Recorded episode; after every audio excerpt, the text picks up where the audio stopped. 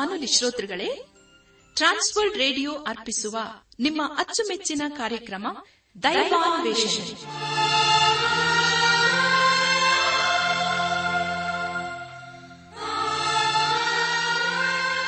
ಆತ್ಮೀಯ ಶ್ರೋತೃ ಬಾಂಧವರಿಗೆ ಪ್ರೀತಿಯ ನಮಸ್ಕಾರ. ನಮ್ಮ ದೈವಾನ್ವೇಷಣೆ ಕನ್ನಡ ಕಾರ್ಯಕ್ರಮವನ್ನು ಆಲಿಸಲು ನಿಮ್ಮನ್ನು ತುಂಬ ಹೃದಯದಿಂದ ಸ್ವಾಗತಿಸುತ್ತೇವೆ ದೈವಾನ್ವೇಷಣೆ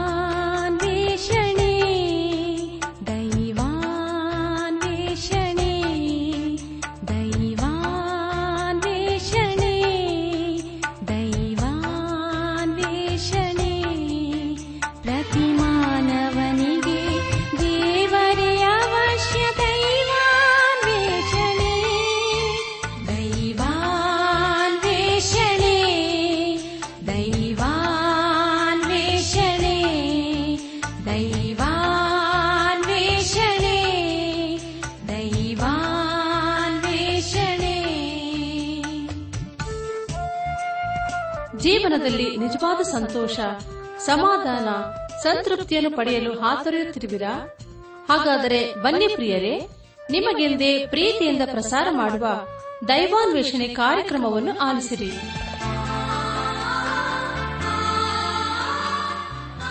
ಒಂದು ಮಧುರವಾದ ಗೀತೆಯ ನಂತರ ದೈವ ಸಂದೇಶವನ್ನು ಆಲಿಸಿ ದಿವ್ಯ ಆಶೀರ್ವಾದ ಪಡೆದು ಕಾರ್ಯಕ್ರಮದ ಅಂತ್ಯದಲ್ಲಿ ತಿಳಿಸುವ ವಿಳಾಸಕ್ಕೆ ಪತ್ರ ಬರೆಯಿರಿ. ಪರಾಕ್ರಮಶಾಲಿಗಳಾಗಿರ್ರಿ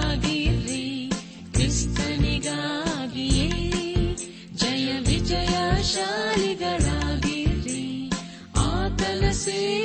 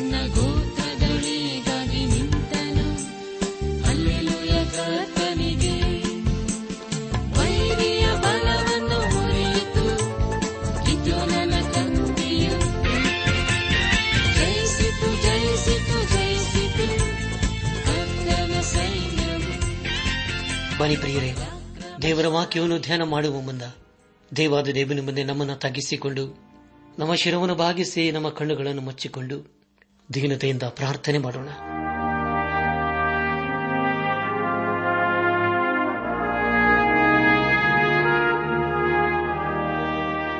ಭೂಪರ ಲೋಕಗಳ ಒಡೆಯನೆ, ಎಲ್ಲ ಆಶೀರ್ವಾದಗಳ ಮೂಲ ಕಾರಣನೇ, ನಿನ್ನ ಪರಿಶುದ್ಧವಾದ ನಾಮನ್ನು ಕೊಂಡಾಡುತ್ತಾ ನಿನ್ನನ್ನು ಘನಪಡಿಸುತ್ತೇವೆ. ಕರ್ತನೆ ದೇವಾದ ದೇವನೇ, ನಿನ್ನ ನಮ್ಮ ಜೀವಿತ ಕಾಲವೆಲ್ಲ ನಂಬಿಕಸ್ಥನಾಗಿದ್ದುಕೊಂಡು ಅನ್ನ ದಿನವೂ ನಮ್ಮ ನಡೆಸುತ್ತಾ ಬಂದಿರುವುದಕ್ಕಾಗಿ ದೇವಾ ನಿನ್ನನ್ನು ಕೊಂಡಾಡುತ್ತೆ ಕರ್ತನೆ ದೇವಾದ ದೇವನೇ, ಇದನ್ನು ವಿಶೇಷವಾಗಿ ಕಷ್ಟದಲ್ಲಿ, ಸಮಸ್ಯೆಗಳಲ್ಲಿ, ಅನಾರೋಗ್ಯದಲ್ಲಿ ಇರುವವರನ್ನು ನಿನ್ನ ಕೃಪೆಯ ಹಸಗೊಪ್ಪಿಸಿಕೊಡ್ತೇವೆ ಅಬ್ಬ ಕರ್ತನೆ, ನೀನೇ ಅವರನ್ನು ಕರುಣಿಸಿ ಅವರಿಗೆ ಬೇಕಾದ ಪರಿಹಾರ, ಸಹಾಯ, ಆರೋಗ್ಯನ ದಯಪಾಲಿಸಪ್ಪ. ಅವರ ಜೀವಿತದಲ್ಲಿ ದೇವಾ, ನಿನ್ನ ನೀತಿ ಹಸ್ತವನ್ನು ಆಧಾರವಾಗಿಟ್ಟು ನೀನೆ ಮುನ್ನಡೆಸಪ್ಪ. ಅವರೆಲ್ಲ ಕೊರತೆಗಳನ್ನು ನಿನ್ನ ಚಿತ್ತಕ್ಕನುಸಾರವಾಗಿ ನೀನೆ ನೀಗಿಸು ದೇವ. ನಾವೆಲ್ಲರೂ ಆತ್ಮಿಕ ರೀತಿಯಲ್ಲಿ ನಿನ್ನವರಾಗಿ ಜೀವಿಸುತ್ತ, ಒಂದು ದಿವಸ ನಾವೆಲ್ಲರೂ ನಿನ್ನ ಮಹಿಮೆಯಲ್ಲಿ ಕಂಡುಬರಲು ಕೃಪೆ ತೋರಿಸು. ಎಲ್ಲ ಘನ, ಮಾನ, ಮಹಿಮೆ, ಪ್ರಭಾವಗಳು ನಿನಗೆ ಮಾತ್ರ ಸಲ್ಲುವುದಾಗಲಿ. ನಮ್ಮ ಪ್ರಾರ್ಥನೆ ಸ್ತೋತ್ರಗಳನ್ನು ನಮ್ಮ ಒಡೆಯನು, ನಮ್ಮ ರಕ್ಷಕನು ಲೋಕ ವಿಮೋಚಕನೂ ಆದ. ಯೇಸು ಕ್ರಿಸ್ತನ ದಿವ್ಯ ನಾಮದಲ್ಲಿ ಸಮರ್ಪಿಸಿಕೊಳ್ಳುತ್ತೇವೆ ತಂದೆಯೇ. ಆಮೇನ್. ನನ್ನ ಆತ್ಮೀಗ ಸಹೋದರ ಸಹೋದರಿಯರೇ, ದೇವರ ವಾಕ್ಯವನ್ನು ಧ್ಯಾನ ಮಾಡುವ ಮುನ್ನ ನಿಮ್ಮ ನಿಮ್ಮ ಸತ್ಯವೇದ ಪೆನ್ ಪುಸ್ತಕದೊಂದಿಗೆ ಸಿದ್ಧರಾಗಿದ್ದರಲ್ವೇ ಹಾಗಾದರೆ ಪ್ರಿಯರು ಬಂದಿರಿ ಈ ದಿವಸ ದೇವರು ನಮಗೇನು ಬೋಧಿಸುತ್ತಾನೋ ಅದನ್ನು ಆಲಿಸಿ ಧ್ಯಾನಿಸಿ ಅದಕ್ಕೆ ವಿಧೇಯರಾಗಿ ಜೀವಿಸುತ್ತಾ ಆತನ ಆಶೀರ್ವಾದಕ್ಕೆ ನಾವು ಪಾತ್ರರಾಗೋಣ. ಯಾರು ದೇವರ ವಾಕ್ಯಕ್ಕೆ ವಿಧೇಯರಾಗಿ ಜೀವಿಸುತ್ತಾರೋ ಅಂತವರ ಜೀವಿತದಲ್ಲಿ ದೇವರು ತನ್ನ ಅದ್ಭುತ ಕಾರ್ಯಗಳನ್ನು ಮಾಡಲು ಶಕ್ತರಾಗಿದ್ದಾನೆ. ಕಳೆದ ಕಾರ್ಯಕ್ರಮದಲ್ಲಿ ನಾವು ಸತ್ಯವಿಧದಲ್ಲಿ ಇಪ್ಪತ್ತಾರನೇ ಪುಸ್ತಕವಾಗಿರುವ ಏಜ್ಕಲನ್ನು ಬರೆದ ಪ್ರವಾದನೆ ಗ್ರಂಥದ ಮೂವತ್ತೈದನೇ ಅಧ್ಯಾಯ ಒಂದರಿಂದ ಮೂವತ್ತೇಳನೇ ಅಧ್ಯಾಯದ ಆದ ನಾಲ್ಕನೇ ವಚನದವರೆಗೆ ಧ್ಯಾನ ಮಾಡಿಕೊಂಡು, ಅದರ ಮೂಲಕ ನಮ್ಮ ನಿಜ ಜೀವಿತಕ್ಕೆ ಬೇಕಾದ ಅನೇಕ ಆತ್ಮಿಕ ಪಾಠಗಳನ್ನು ಕಲಿತುಕೊಂಡು ಅನೇಕ ರೀತಿಯಲ್ಲಿ ಆಶೀರ್ವಿಸಲ್ಪಟ್ಟಿದ್ದೇವೆ ಇದೆಲ್ಲ ದೇವರ ಮಹಾಕೃಪೆಯಾಗೂ ಸಹಾಯವಾಗಿದೆ. ದೇವರಿಗೆ ಮಹಿಮೆ ಉಂಟಾಗಲಿ. ಧ್ಯಾನ ಮಾಡಿದಂತಹ ವಿಷಯಗಳನ್ನು ಈಗ ನೆನಪು ಮಾಡಿಕೊಂಡು ಮುಂದಿನ ಭೇದ ಭಾಗಕ್ಕೆ ಸಾಗೋಣ. ಏದೊಮ್ಮಿನ ವಿಷಯವಾದ ದೈವೋಕ್ತಿ ಎಂಬುದಾಗಿಯೂ ಇಸ್ರಾಲರ ಮುಂದಿನ ಸೌಭಾಗ್ಯವು ಮನಃಶುದ್ಧಿಯು ಹಾಗೂ ಒಣಗಿದ ಎಲುಬುಗಳ ಪುನರುಜ್ಜೀವನ ಎಂಬ ವಿಷಯಗಳ ಕುರಿತು ನಾವು ಧ್ಯಾನ ಮಾಡಿಕೊಂಡೆವು. ಧ್ಯಾನ ಮಾಡಿದಂತಹ ಎಲ್ಲ ಹಂತಗಳಲ್ಲಿ ದೇವಾದಿ ದೇವನೇ ನಮ್ಮ ನಡೆಸಿದನು. ದೇವರಿಗೆ ಮಹಿಮೆಯುಂಟಾಗಲಿ. ಇನ್ನು ನಾವು ಎಹೆಚ್ಗೆಲ್ ಪರವಾನನೆ ಗ್ರಂಥದ ಮೂವತ್ತೇಳನೇ ಅಧ್ಯಾಯ ಇಪ್ಪತ್ತೊಂದರಿಂದ ಮೂವತ್ತೆಂಟನೇ ಅಧ್ಯಾಯದ ಹದಿನಾರನೇ ವಚನದವರೆಗೆ ಧ್ಯಾನ ಮಾಡಿಕೊಳ್ಳೋಣ. ಪ್ರಿಯ ದೇವಜನರೇ ಈ ವಚನಗಳಲ್ಲಿ ಬರೆಯಲ್ಪಟ್ಟಿರುವಂತಹ ಮುಖ್ಯ ವಿಷಯಗಳು ಇಸ್ರಾಯೇಲು, ಯಹೋದವು ಒಂದಾಗುವುದೆಂಬುದಾಗಿಯೂ, ಗೋಗನು ಇಸ್ರಾಯೇಲಿನೊಳಗೆ ನುಗ್ಗಿ ನಾಶವಾಗುವುದು ಎಂಬುದಾಗಿ. ಪ್ರಿಯ ದೇವಜನರೇ ಮುಂದೆ ಮುಂದೆ ನಾವು ಧ್ಯಾನ ಮಾಡುವಂತಹ ಎಲ್ಲ ಹಂತಗಳಲ್ಲಿ ದೇವರನ್ನು ಆಶ್ರಯಿಸಿಕೊಂಡು ಮುಂದೆ ಮುಂದೆ ಸಾಗೋಣ. ಯಹೆಚ್ಗೆಲ್ ಪ್ರವಾದನೆ ಗ್ರಂಥ ಮೂವತ್ತೇಳನೇ ಅಧ್ಯಾಯ ಇಪ್ಪತ್ತೊಂದನೇ ವಚನದಲ್ಲಿ ಈಗ ಓದುತ್ತೇವೆ ಇದನ್ನು ಅವರಿಗೆ ನೋಡಿ ಕರ್ತನಾದ ಯಹೋವನು ಎಂತನ್ನುತ್ತಾನೆ? ಈಗ ಇಸ್ರಾಯೇಲರು ವಶವಾಗಿರುವ ಜನಾಂಗಗಳೊಳಗಿಂದ ನಾನು ಅವರನ್ನು ಉದ್ಧರಿಸಿ, ಎಲ್ಲ ಕಡೆಯಿಂದಲೂ ಒಟ್ಟುಗೂಡಿಸಿ ಸ್ವದೇಶಕ್ಕೆ ಕರೆತಂದು ಅಲ್ಲಿ ಇಸ್ರಾಯೇಲಿನ ಪರ್ವತಗಳ ಮೇಲೆ ಒಂದೇ ಜನಾಂಗವನ್ನಾಗಿ ಮಾಡುವೆನು ಎಂಬುದಾಗಿ. ಪ್ರಿಯ ದೇವ್ ಜನರೇ, ಇದು ಎಂಥ ಅದ್ಭುತವಾದಂಥ ವೇದ ವಚನವಲ್ಲವೇ? ಇದೇ ಅರ್ಥದಲ್ಲಿ ನಾವು ಹನ್ನೆರಡನೇ ವಚನದಲ್ಲಿ ಓದುತ್ತೇವೆ ಆದ ಕಾರಣ ನೀನು ಈ ದೈವೋಕ್ತಿನ ಅವರಿಗೆ ನುಡಿ. ಕರ್ತನದ ಯಹೋನಿ ಇಂತೆನ್ನುತ್ತಾನೆ, ನನ್ನ ಜನರೇ, ನೋಡಿರಿ, ನಾನು ನಿಮ್ಮ ಗೋರಿಗಳನ್ನು ತೆರೆದು ಅವುಗಳೊಳಗಿಂದ ನಿಮ್ಮನ್ನು ಎಬ್ಬಿಸಿ ಇಸ್ರಾಯೇಲ್ ದೇಶಕ್ಕೆ ಸೇರ ಮಾಡುವೆನು ಎಂಬುದಾಗಿ. ಪ್ರಿಯ ದೇವ ಜನರೇ, ಇಲ್ಲಿ ದೇವರ ವಾಕ್ಯವು ಹೀಗೆ ಹೇಳುತ್ತದೆ ನಾನು ನಿಮ್ಮ ಗೋರಿಗಳನ್ನು ತೆಗೆದು ಅವುಗಳೊಳಗಿಂದ ನಿಮ್ಮನ್ನು ಎಬ್ಬಿಸಿ ಇಸ್ರಾಯೇಲ್ ದೇಶಕ್ಕೆ ಸೇರ ಮಾಡುವೆನು ಎಂಬುದಾಗಿ. ಹಾಗಾದರೆ ಪ್ರಿಯರೇ, ಇಸ್ರಾಯೇಲರ ಜೀವಿತದಲ್ಲಿ ದೇವರೆಷ್ಟು ಪ್ರೀತಿ ಸ್ವರೂಪನಲ್ಲವೇ? ಈಗಾಗಲೇ ಇಸ್ರಾಯೇಲರು ಲೋಕದ ಅನೇಕ ಕಡೆ ಚದರಿ ಹೋಗಿದ್ದಾರೆ. ಮತ್ತೆ ಸರ್ವಶಕ್ತನಾದ ದೇವರವರನ್ನು ಅವರ ದೇಶಕ್ಕೆ ಸೇರಿಸಲಿದ್ದಾನೆ. ಈಗಾಗಲೇ ನಾವು ಒಣಗಿದ ಎಲುಬುಗಳ ಪುನರುಜ್ಜೀವನದ ಕುರಿತು ಕೇಳಿಸಿಕೊಂಡಿದ್ದೇವೆ. ಈ ಪ್ರವಾದನೆಯು ಮೂರು ಹಂತದಲ್ಲಿ ನೆರವೇರಿದೆ. ಇಸ್ರಾಯೇಲರು ದೇವರ ದೃಷ್ಟಿಯಲ್ಲಿ ಸತ್ತವರಾಗಿ ಲೋಕದ ಎಲ್ಲಾ ಕಡೆಗೆ ಚದುರಿ ಹೋಗಿದ್ದರು. ಕಾಲಾಂತರದಲ್ಲಿ ತಮ್ಮದೇ ಆದಂಥ ರಾಜ್ಯವನ್ನು ಸ್ಥಾಪಿಸಿಕೊಂಡರು. ಈಗ ಅವರಲ್ಲಿ ಎಲ್ಲವೂ ಇದೆ. ಆದರೆ ಆತ್ಮಿಕ ಅಭಿವೃದ್ಧಿ ಮಾತ್ರವಿಲ್ಲ. ನಮ್ಮ ಧ್ಯಾನವನ್ನು ಮುಂದುವರೆಸಿ ಏಜ್ಕೆಲ್ ಪ್ರವಾದನ ಗ್ರಂಥ, ಮೂವತ್ತೇಳನೇ ಅಧ್ಯಾಯ. ಇಪ್ಪತ್ತೆರಡನೇ ವಚನವನ್ನು ಓದುವಾಗ, ಎಲ್ಲಾ ಕಡೆಯಿಂದಲೂ ಒಟ್ಟುಗೂಡಿಸಿ ಸ್ವದೇಶಕ್ಕೆ ಕರೆತಂದು ಅಲ್ಲಿ ಇಸ್ರಾಯೇಲಿನ ಪರ್ವತಗಳ ಮೇಲೆ ಒಂದೇ ಜನಾಂಗವನ್ನಾಗಿ ಮಾಡುವೆನು. ಒಬ್ಬನೇ ಅವರೆಲ್ಲರಿಗೂ ರಾಜನಾಗಿರುವನು. ಅವರು ಇನ್ನೆಂದಿಗೂ ಎರಡೂ ಜನಾಂಗದವರಾಗಿಯೂ, ಭಿನ್ನ ರಾಜ್ಯದವರಾಗಿಯೂ ಇರರು ಎಂಬುದಾಗಿ. ನನ್ನ ಆತ್ಮಿಕ ಸಹೋದರ, ಸಹೋದರಿಯರೇ, ದೇವರಿ ಸರಳರನ್ನು ಒಂದು ದೇಶವಾಗಿ ರೂಪಿಸಲಿದ್ದಾನೆ. ದೇವರಿಗೆ ಮಹಿಮೆಯುಂಟಾಗಲಿ. ಅಬ್ರಾಹ್ಮನಿಗೆ ಕೊಟ್ಟಂತ ವಾಗ್ದಾನವನ್ನು ದೇವರು ಅವರ ಮಕ್ಕಳ ಮಕ್ಕಳ ಜೀವಿತದಲ್ಲಿ ನೆರವೇರಿಸುತ್ತಾ ಬಂದಿದ್ದಾನೆ. ಮೂವತ್ತೇಳನೇ ಅಧ್ಯಾಯ, ಇಪ್ಪತ್ನಾಲ್ಕನೇ ವಚನದಲ್ಲಿ ಹೀಗೆ ಓದುತ್ತೇವೆ. ನನ್ನ ಸೇವಕನಾದ ದಾವಿದನು ಅವರಿಗೆ ರಾಜನಾಗಿರುವನು ಅವರೆಲ್ಲರಿಗೂ ಒಬ್ಬನೇ ಪಾಲಕನಿರುವನು. ಅವರು ನನ್ನ ನಿಯಮಗಳನ್ನು ಅನುಸರಿಸಿ ನನ್ನ ವಿಧಿಗಳನ್ನು ಕೈಗೊಂಡು ಆಚರಿಸುವರು ಎಂಬುದಾಗಿ. ಪ್ರಿಯರೇ, ಇದು ಎಂಥ ಅದ್ಭುತವಾದ ವೇದ ವಚನವಲ್ಲವೇ. ನಿಮಗಾಗಿ ಮತ್ತೊಂದು ಸಾರಿ ಓದ್ತೇನೆ. ದಯಮಾಡಿ ಕೇಳಿಸಿಕೊಳ್ಳ್ರಿ. ಮೂವತ್ತೇಳನೇ ಅಧ್ಯಾಯ ಇಪ್ಪತ್ನಾಲ್ಕನೇ ವಚನ. ನನ್ನ ಸೇವಕನಾದ ದಾವಿದನು ಅವರಿಗೆ ರಾಜನಾಗಿರುವನು. ಅವರೆಲ್ಲರಿಗೂ ಒಬ್ಬನೇ ಪಾಲಕನಿರುವನು. ಅವರು ನನ್ನ ನಿಯಮಗಳನ್ನು ಅನುಸರಿಸಿ ನನ್ನ ವಿಧಿಗಳನ್ನು ಕೈಕೊಂಡು ಆಚರಿಸುವರು ಎಂಬುದಾಗಿ. ಕರ್ತನಲ್ಲಿ ಪ್ರಿಯರಾದವರೇ, ಆ ಪಾಲಕನು ಅಥವಾ ಕುರುಬನು ಬೇರೆ ಯಾರೂ ಆಗಿರದೆ ಆತನೇ ಯೇಸು ಕ್ರಿಸ್ತನಾಗಿದ್ದಾನೆ. ಈತನು ದಾವಿದನ ವಂಶದಿಂದ ಬಂದವನಾಗಿದ್ದನು ಎಂಬುದಾಗಿ ದೇವರ ವಾಕ್ಯ ತಿಳಿಸಿಕೊಡುತ್ತದೆ. ಅದರ ಕುರಿತನ ಹೊಸ ಒಡಂಬಡಿಕೆಯಲ್ಲಿ ಮತ್ತನ್ನು ಬರೆದ ಸುವಾರ್ತೆಯ ಮೊದಲನೇ ಅಧ್ಯಾಯ ಹಾಗೂ ಲೂಕನು ಬರೆದ ಸುವಾರ್ತೆಯ ಪ್ರಾರಂಭದ ಎರಡು ಅಧ್ಯಾಯಗಳಲ್ಲಿ ಬಹಳ ಸ್ಪಷ್ಟವಾಗಿ ಓದುತ್ತೇವೆ. ಈತನು ದಾವಿದನ ವಂಶದಿಂದ ಬಂದವನು ಆತನೇ ನೀತಿಯಿಂದ ಆಳುವನು ಆಗಿದ್ದಾನೆ. ದೇವರಿಗೆ ಮಹಿಮೆಯುಂಟಾಗಲಿ. ನಮ್ಮ ಧ್ಯಾನವನ್ನು ಮುಂದುವರೆಸಿ. ಎಚ್ಕೆಲ್ ಪ್ರವಾದನೆ ಗ್ರಂಥ ಮೂವತ್ತೇಳನೇ ಅಧ್ಯಾಯ. ಇಪ್ಪತ್ತೆಂಟನೇ ವಚನವನ್ನು ಓದುವಾಗ, ನನ್ನ ಪವಿತ್ರಾಲಯವು ಅವರ ಮಧ್ಯೆ ಶಾಶ್ವತವಾಗಿರಲು ಇಸ್ರಾಲನ್ನು ಮೀಸಲು ಮಾಡಿಕೊಂಡಾತನು. ಯಹೋನದ ನಾನೇ ಎಂದು ಜನಾಂಗಗಳಿಗೆ ತಿಳಿದು ಬರುವುದು ಎಂಬುದಾಗಿ. ಪ್ರಿಯ ದೇವಜನರೇ, ಈ ಸಂಗತಿಯು ಹಿಂದೆ ನಡೆದಿಲ್ಲ, ಮುಂದೆ ನಡೆಯಲಿದೆ. ಹೊಸ ಒಡಂಬಡಿಕೆಯಲ್ಲಿ ಪ್ರಕರಣ ಪುಸ್ತಕದಲ್ಲಿ ಹೊಸ ಏರು ಸೆಲೆಮಿನ ಕುರಿತು ಪ್ರಸ್ತಾಪಿಸಲಾಗಿದೆ. ನಾವು ಜೀವಿಸುವಂತಹ ಲೋಕವೆಂಬ ಈ ತಗ್ಗಿನಲ್ಲಿ ಕೇವಲ ಎಲುಬುಗಳನ್ನು ಆತ್ಮಿಕ ರೀತಿಯಲ್ಲಿ ಸತ್ತವರನ್ನು ಕಾಣ್ತೇವೆ. ಪಾಪ ಅಪರಾಧ ಮಾಡುವರಾಗಿ ದೇವರ ದೃಷ್ಟಿಯಲ್ಲಿ ಸತ್ತವರಾಗಿದ್ದೇವೆ. ಆತ್ಮಿಕ ಜೀವಿತವಿಲ್ಲ. ಅಪ್ಪಸನದ ಪೌಲನು ಎಫ್ಎಸ್ ಸಭೆಗೆ ಬರೆದಂತಹ ಪತ್ರಿಕೆ ಎರಡನೇ ಅಧ್ಯಾಯ ಪ್ರಾರಂಭದ ನಾಲ್ಕು ವಚನಗಳಲ್ಲಿ ಹೀಗೆ ಬರೆಯುತ್ತಾನೆ. ಆತನು ಅಪರಾಧಗಳ ಮತ್ತು ಪಾಪಗಳ ದೆಸೆಯಿಂದ ಸತ್ತವರಾಗಿದ್ದ ನಮ್ಮನ್ನು ಸಹ ಬದುಕಿಸಿದನು. ನೀವು ಪೂರ್ವದಲ್ಲಿ ಅಪರಾಧಗಳನ್ನು, ಪಾಪಗಳನ್ನು ಮಾಡುವರಾಗಿದ್ದು ಇಹಗಲೋಕಾಚಾರಕ್ಕೆ ಅನುಸಾರವಾಗಿ ನಡೆದುಕೊಂಡಿರಿ. ವಾಯುಮಂಡಲದಲ್ಲಿ ಅಧಿಕಾರ ನಡೆಸುವ ಅಧಿಪತಿಗೆ ಅಂದರೆ ನಮ್ಮ ಲೋಲದವರನ್ನು ಅವಿಧೀತಿಗೆ ಈಗ ಪ್ರೇರೇಪಿಸುವ ಆತ್ಮನಿಗೆ ಅನುಸಾರವಾಗಿ ನಡೆದುಕೊಂಡಿರಿ. ನಾವೆಲ್ಲರೂ ಪೂರ್ವದಲ್ಲಿ ಅವಿಧೇಯರಾಗಿದ್ದು, ಶರೀರ ಭಾವದ ಆಶೆಗಳಿಗೆ ಅಧೀನರಾಗಿ ಶರೀರಕ್ಕೂ ಮನಸ್ಸಿಗೂ ಸಂಬಂಧಪಟ್ಟ ಇಚ್ಛೆಗಳನ್ನು ನೆರವೇರಿಸುತ್ತಾ ನಡೆದು ಮಿಕ್ಕಾದವರಂತೆ ಸ್ವಭಾವ ಸಿದ್ಧವಾಗಿ ದೇವರ ಕೋಪಕ್ಕೆ ಗುರಿಯಾಗಿದ್ದೆವು. ಆದರೆ ಕರುಣಾನಿಧಿಯಾಗಿರುವ ದೇವರು ನಮ್ಮ ಮೇಲೆ ಮಹಾಪ್ರೀತಿಯನ್ನಿಟ್ಟು ಅಪರಾಧಗಳ ದೆಸೆಯಿಂದ ಸತ್ತವರಾಗಿದ್ದ ನಮ್ಮನ್ನು ಕ್ರಿಸ್ತನೊಂದಿಗೆ ಬದುಕಿಸಿದನು. ಕೃಪೆಯಿಂದಲೇ ರಕ್ಷಣೆ ಹೊಂದಿದವರಾಗಿದ್ದೀರಿ ಎಂಬುದಾಗಿ. ಅನಾತ್ಮಿಕ ಸಹೋದರ ಸಹೋದರಿಯರೇ ಲೋಕದಲ್ಲಿ ಆತ್ಮಿಕ ರೀತಿಯಲ್ಲಿ ಸತ್ತವರು ಅನೇಕರಿದ್ದಾರೆ. ಆದುದರಿಂದಲೇ ಅನೇಕ ಅನೈತಿಕತೆಯನ್ನು ನಾವು ಕಾಣಬಹುದು.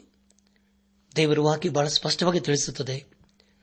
ಯೋಹನ್ ಬರೆದಂತ ಮೊದಲನೇ ಪತ್ರಿಕೆ ಐದನೇ ಅಧ್ಯಾಯ ಹನ್ನೆರಡನೇ ವಚನದಲ್ಲಿ, ಯಾವನು ದೇವರ ಮಗನನ್ನು ಅಂಗೀಕರಿಸಿದ್ದಾನೋ ಅವನಿಗೆ ಆ ಜೀವವುಂಟು.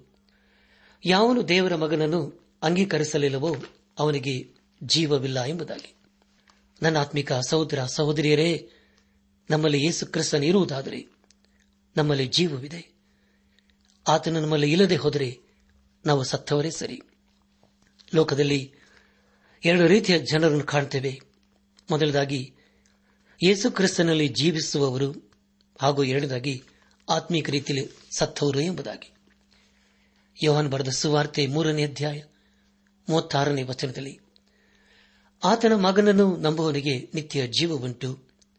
ಮಗನಿಗೆ ಒಳಗಾಗದವನು ಜೀವವನ್ನು ಕಾಣುವುದೇ ಇಲ್ಲ. ದೇವರ ಕೋಪವು ಅವನ ಮೇಲೆ ನೆಲೆಗೊಂಡಿರುವುದು ಎಂಬುದಾಗಿ. ಅಂದರೆ, ಯಾರಲ್ಲಿ ಯೇಸು ಇಲ್ಲವೋ ಅವರು ಆತ್ಮಿಕ ರೀತಿಯಲ್ಲಿ ಸತ್ತವರೇ ಸರಿ. ಯಾರಲ್ಲಿ ಯೇಸು ಕ್ರಿಸ್ತನು ಇಲ್ಲವೋ ಅವರು ಕೇವಲ ಒಣಗಿದ ಎಲುಬುಗಳು. ಅಂತವರಿಗೆ ದೇವರ ವಾಕ್ಯ ಬೇಕಲ್ಲವೇ ಪ್ರಿಯರೇ?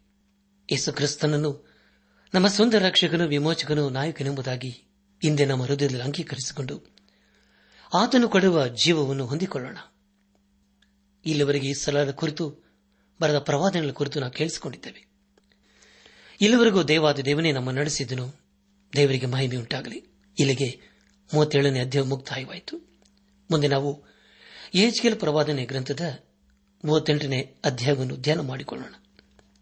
ಮೂವತ್ತೆಂಟು ಹಾಗೂ ಮೂವತ್ತೊಂಬತ್ತನೇ ಅಧ್ಯಾಯಗಳಲ್ಲಿ ಗೌಗ್ ಹಾಗೂ ಮಾಗೋಗಿನ ವಿಷಯದ ಕುರಿತು ನಾವು ತಿಳಿಕೊಳ್ಳುತ್ತೇವೆ. ಮೂವತ್ತೇಳನೇ ಅಧ್ಯಾಯದಲ್ಲಿ ಪ್ರತ್ಯೇಕವಾಗಿ ಇಸ್ರಾಯೇಲರ ಭವಿಷ್ಯತ್ತಿನ ಕುರಿತು ತಿಳಿಕೊಂಡೆವು ಮೂವತ್ತೆಂಟು ಹಾಗೂ ಮೂವತ್ತೊಂಬತ್ತನೇ ಅಧ್ಯಾಯಗಳಲ್ಲಿ ಕೊನೆ ದಿವಸಗಳಲ್ಲಿ ಇಸ್ರಾಯೇಲರಿಗೆ ವಿರುದ್ಧವಾಗಿ ಬರುವವರ ಕುರಿತು ನಾವು ತಿಳಿದುಕೊಳ್ಳುತ್ತೇವೆ ಎಚ್ಕೆಲ್ ಪ್ರವಾದನೆ ಗ್ರಂಥ ಮೂವತ್ತೆಂಟನೇ ಅಧ್ಯಾಯ. ಪ್ರಾರಂಭದ ಎರಡು ವಚನಗಳಲ್ಲಿ ಈಗ ಓದುತ್ತೇವೆ. ಯಹೋವನು ಈ ವಾಕ್ಯವನ್ನು ನನಗೆ ದಯಪಾಲಿಸಿದನು.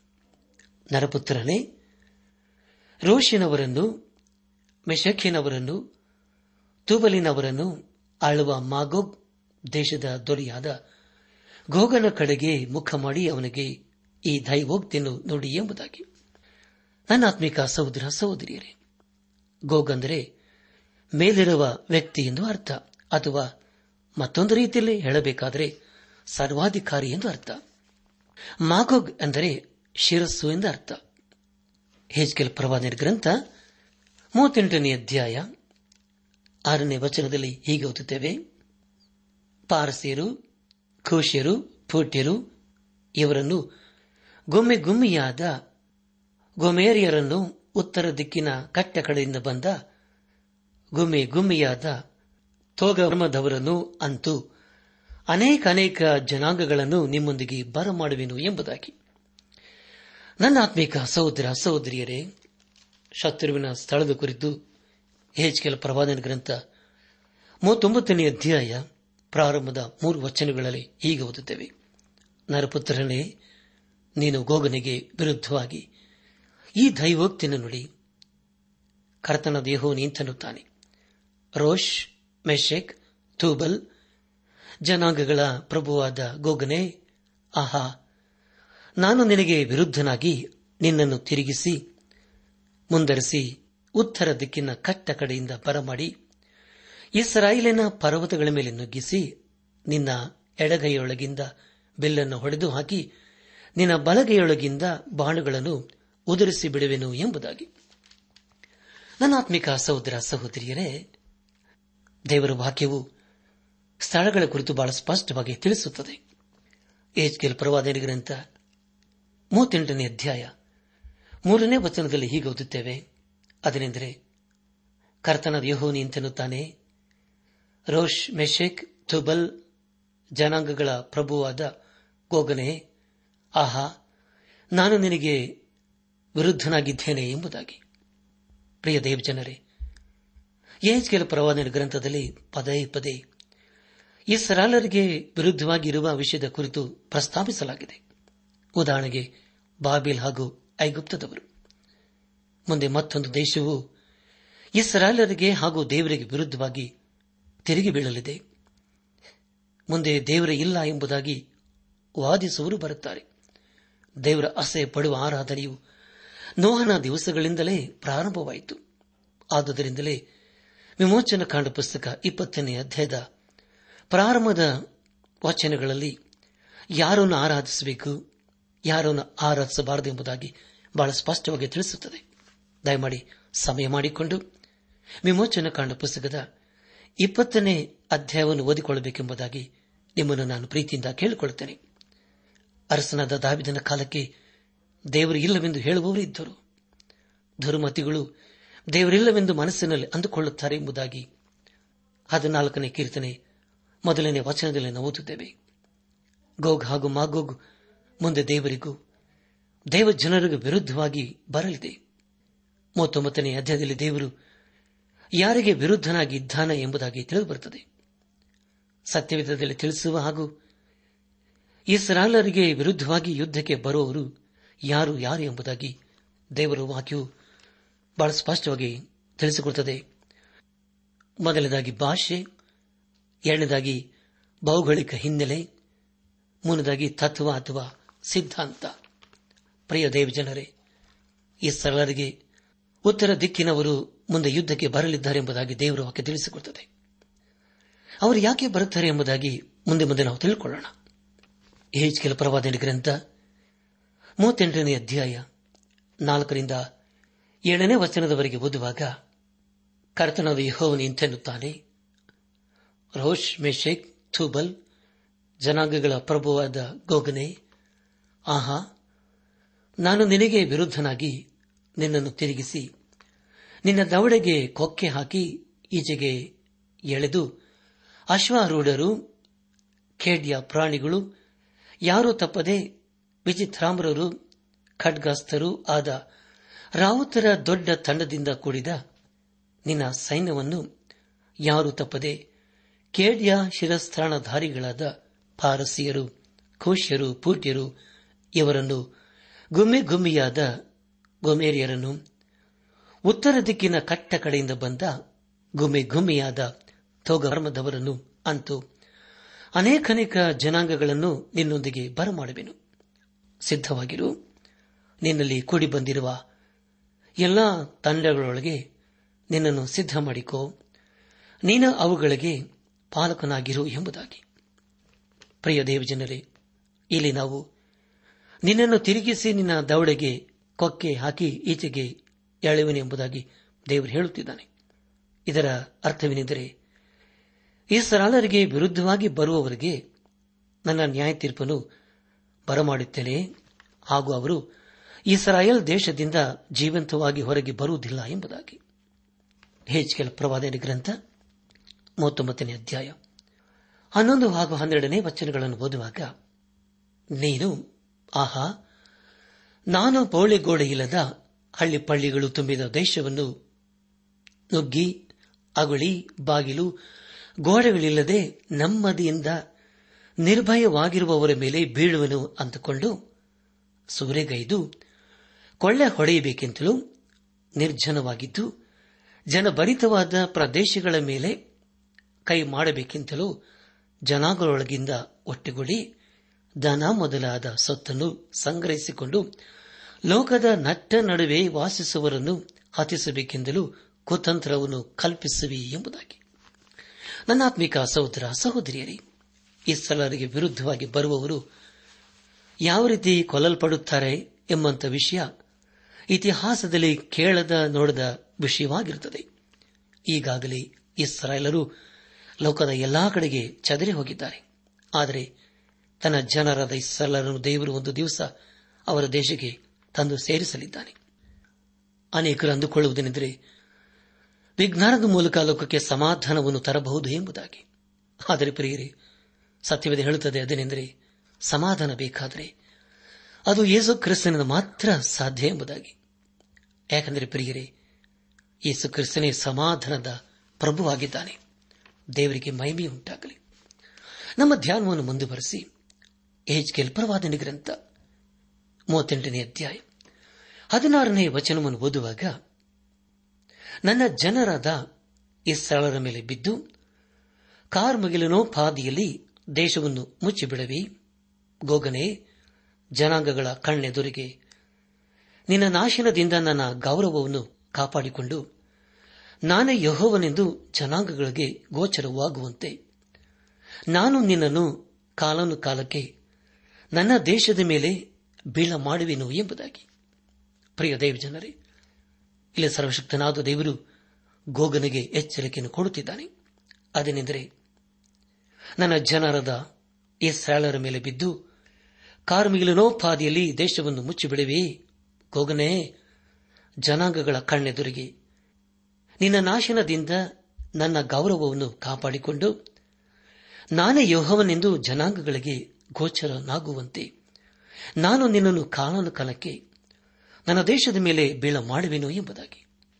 ಪ್ರಿಯ ದೇವಿ ಜನರೇ, ಆ ಸಮಯದಲ್ಲಿ ಕ್ರಿಸ್ತ ವಿರೋಧಿಯು ಅಧಿಕಾರಕ್ಕೆ ಬರುತ್ತಾನೆ. ಅವನ ಮೂಲಕ ಲೋಕಕ್ಕೆ ಸಮಾಧಾನ ಬರುತ್ತದೆ ಎಂಬುದಾಗಿ ಅನೇಕರು ಅಂದುಕೊಳ್ಳುತ್ತಾರೆ. ಆ ಸಮಯವೇ ಮಾ ಸಂಗಡ ಕಾಲವಾಗಿರುತ್ತದೆ. ಆ ಸಮಯದಲ್ಲಿಯೇ ಕ್ರಿಸ್ತ ವಿರೋಧಿಯು ಇಸ್ರಾಲರನ್ನು ಆಕ್ರಮಣ ಮಾಡಲು ಪ್ರಯತ್ನ ಮಾಡುತ್ತಾನೆ. ಇಸ್ರಾಲರು ತಮ್ಮ ದೇಶಕ್ಕೆ ಸೇರಿದ ಮೇಲೆ ಅಲ್ಲಿಯೂ ಕ್ರಿಸ್ತ ವಿರೋಧಿಯು ಅಧಿಕಾರ ಪ್ರಾರಂಭವಾಗುತ್ತದೆ. ಆ ಸಮಯದಲ್ಲಿ ಲೋಕದಲ್ಲಿ ಸಮಾಧಾನವಿರುತ್ತದೆ ಇನ್ನಾವ ಸಮಸ್ಯೆ ಇಲ್ಲ ಎಂಬುದಾಗಿ ಅಂದುಕೊಳ್ಳುವಾಗಲೇ ಅವರ ಉತ್ತರ ದಿಕ್ಕಿನಿಂದ ಶತ್ರುವು ಆಕ್ರಮಣ ಮಾಡುತ್ತಾನೆ.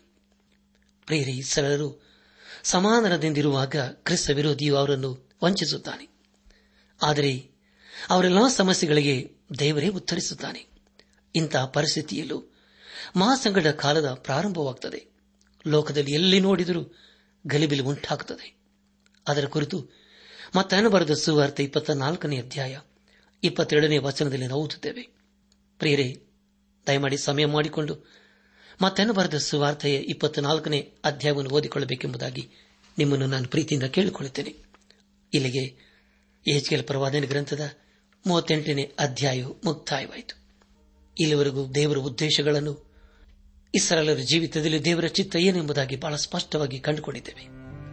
ಪ್ರಿಯರೇ, ಯಾವಾಗ ನಾವು ದೇವರನ್ನು ಅರ್ಥ ಮಾಡಿಕೊಳ್ಳುತ್ತೇವೆಯೋ, ಯಾವಾಗ ನಾವು ದೇವರ ಮಾರ್ಗದಲ್ಲಿ ನಾವು ಜೀವಿಸುತ್ತೇವೆಯೋ, ಆಗ ದೇವರು ನಮ್ಮೊಂದಿಗಿರುತ್ತಾನೆ ನಮ್ಮ ವಿರುದ್ಧವಾಗಿ ಏನೇ ಬಂದರೂ ಅಲ್ಲ, ಕಲ್ಲೋಲವಾದರು ಸರ್ವಶಕ್ತನಾದ ದೇವರು ನಮ್ಮೊಂದಿಗಿದ್ದುಕೊಂಡು ನಮ್ಮನ್ನು ಕಡಿದು ನಡೆಸುತ್ತಾನೆ.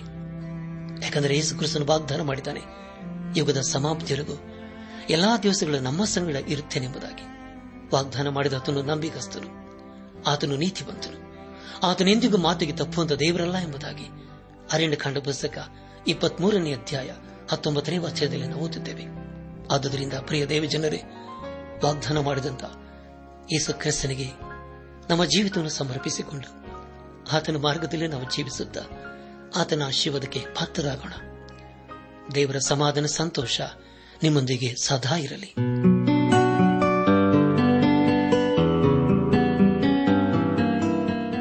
ಪ್ರಿಯರೇ, ನಿಮಗೆ ಪ್ರಾರ್ಥನೆಯ ಅವಶ್ಯಕತೆ ಇದ್ದರೆ ನಿಮ್ಮಲ್ಲಿ ಏನಾದರೂ ಸಂದೇಹ ಅಥವಾ ಸಲಹೆಗಳಿದ್ದರೆ, ದಯಮಾಡಿ ದೂರವಾಣಿಯ ಕರೆ ಮೂಲಕ ನಮಗೆ ತಿಳಿಸಿರಿ. ನಮ್ಮ ಮೊಬೈಲ್ ದೂರವಾಣಿ ಸಂಖ್ಯೆ ಒಂಬತ್ತು ಎಂಟು ನಾಲ್ಕು ಐದು ಆರು ಒಂದು ಆರು ನಾಲ್ಕು ಒಂದು ಎರಡು.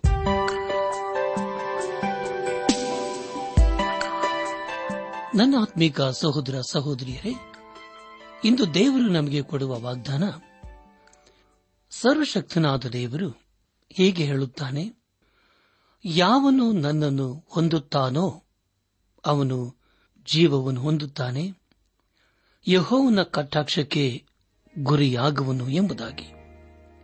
ಜ್ಞಾನೋಕ್ತಿ ಎಂಟು ಮೂವತ್ತೈದು.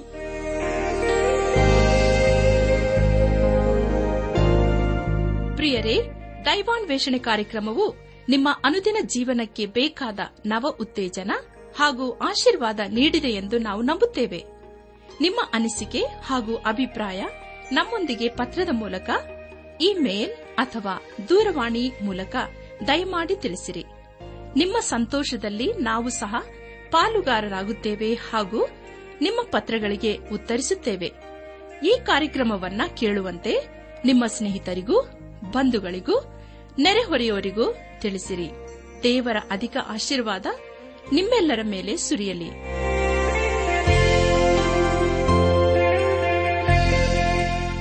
ನಮ್ಮ ವಿಳಾಸ ದೈವಾನ್ ವೇಷಣೆ, ಟ್ರಾನ್ಸ್ ವರ್ಲ್ಡ್ ರೇಡಿಯೋ ಇಂಡಿಯಾ, ಟಪಾಲು ಸಂಖ್ಯೆ ನಾಲ್ಕು ಮೂರು ಎರಡು ಸೊನ್ನೆ, ಬೆಂಗಳೂರು ಐದು ಆರು ಸೊನ್ನೆ ಸೊನ್ನೆ ನಾಲ್ಕು ಮೂರು. ನಮ್ಮ ಇಮೇಲ್ ವಿಳಾಸ KAN TTB at radio eight eight two dot com ನಮಸ್ಕಾರ ಪ್ರಿಯರೇ.